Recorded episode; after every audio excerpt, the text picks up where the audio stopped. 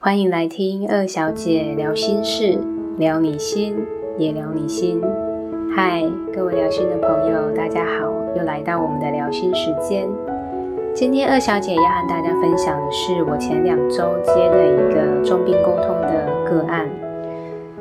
重病沟通指的就是我沟通的对象是患有重病的宠物。那通常在宠物最后的这段时间呢，主人会希望就是帮宠物做一些什么，或者是会想要知道宠物有没有什么话想对自己说啊，所以会希望进行动物沟通。那我知道有一些沟通师其实是不接重病沟通的，他们可能会担心自己的情绪受到影响，然后间接的去影响到。整个沟通的准确度，毕竟重病沟通其实就很像在帮动物跟事主进行最后的道别，在心情上其实是有一点沉重。那刚开始练习动物沟通的我，怎么会就是很大胆的去接这样子的一个案子？那我会接的原因是因为我并不希望一开始就让自己设限太多，我会希望自己是都有就是多方的去尝试过。然后才决定自己要做什么，或者是不做什么。所以我还是接了接的这个案子，而且这个案主是一只十六岁的狗狗，然后它本身是有肿瘤的一个状态。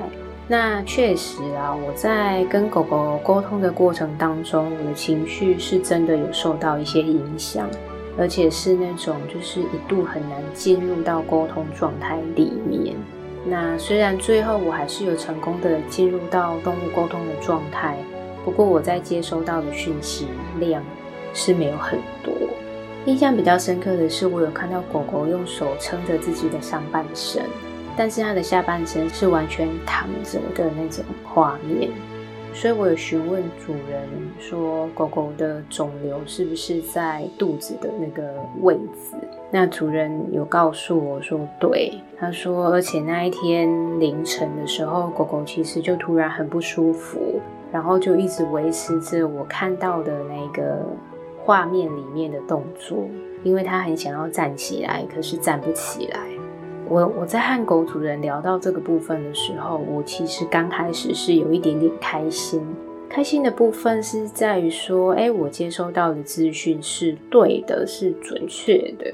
但是我很快就感受到狗狗的痛苦了，因为主人告诉我，其实狗狗从凌晨就不舒服，可是一直等到下午才有医生可以看。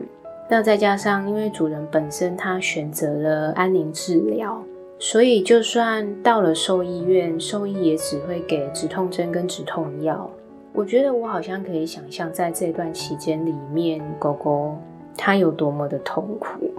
所以我当时心里也有一个想法，就是主人这样子做对狗狗是真的好吗？还是其实只是为了自己放不下、舍不得的那个私心？因为宠物就像我们的家人一样。在我们要面临分别的时刻，其实多半都会有舍不得的情绪在，就像我们在面临亲人的死亡一样，心里都会有很多的挣扎跟矛盾的一些纠结。那往往最放不下的都是我们被留下来的人。可是我在想，当我们曾经在这种悲伤的情绪里面的时候，有没有可能先理性的为即将离去的家人多想一想？就是。什么才是对他们比较好的？因为我从和主人的对话当中，其实可以感觉到主人对于狗狗即将离开他的这个状态是非常舍不得的。可是他既然有心要为狗狗做些什么事，为什么不能就让狗狗好好的走，而要让它就是承受这种身体上的这种疼痛的折磨呢？当然，我是自己私心这样子想，不过我并没有对主人就是提出这样子的疑问或者是建议，因为我不确定沟通师是不是可以提出这样子的建议。当然，我觉得沟通师可能最好的做法就是真实的传递他们彼此之间的情感，让他们彼此去相互感受，然后去思考跟做决定。那沟通师在不偏重任何一方的状态下，顺利的完成自己的沟通工作就好。而不要好像跳下去去干涉主人的决定，或者是去帮宠物做什么发生之类的。所以我最后也是选择，就是让主人自己去思考，然后自己去决定。不过当下我的心里对狗狗忍受这种病痛折磨，还是有一些舍不得的情绪。但在沟通结束之后，其实这样的情绪很快就过去了。就像老师说的那样，所有的情绪都会过去，除非是我们不愿意让它过去。所以我觉得我未来还是会继续接这种重病的个案，因为我觉得越是在这种状况下，其实宠物跟饲主是越需要做沟通的。那当然，我也希望自己就是可以慢慢磨出足够的智慧，可以用更好的方式来劝主人安心的放手，可以让重病的宠物就是少受一点折磨，可以早一点离苦得乐这样。毕竟动物跟人比起来，动物比较幸福的地方是，只要主人愿意，就可以选择安乐死，而不用就是一直承受这种病痛的折磨到最后一刻。只有人才必须别无选择的熬到最后，不是吗？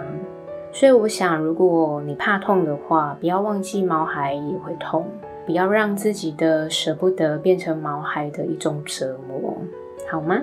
最后，如果你有动物沟通的需求，或者想要体验动物沟通的话，也欢迎在暖心摆渡人二小姐的粉丝专业填写表单，或加赖好友私讯给二小姐。详细的连接网址我都放在节目的简介里。如果你有心事要和我分享，或者对节目有什么建议，也欢迎留言让我知道。今天的心事就聊到这里，谢谢大家的收听。喜欢我的节目，要记得帮我按赞、订阅和分享哦。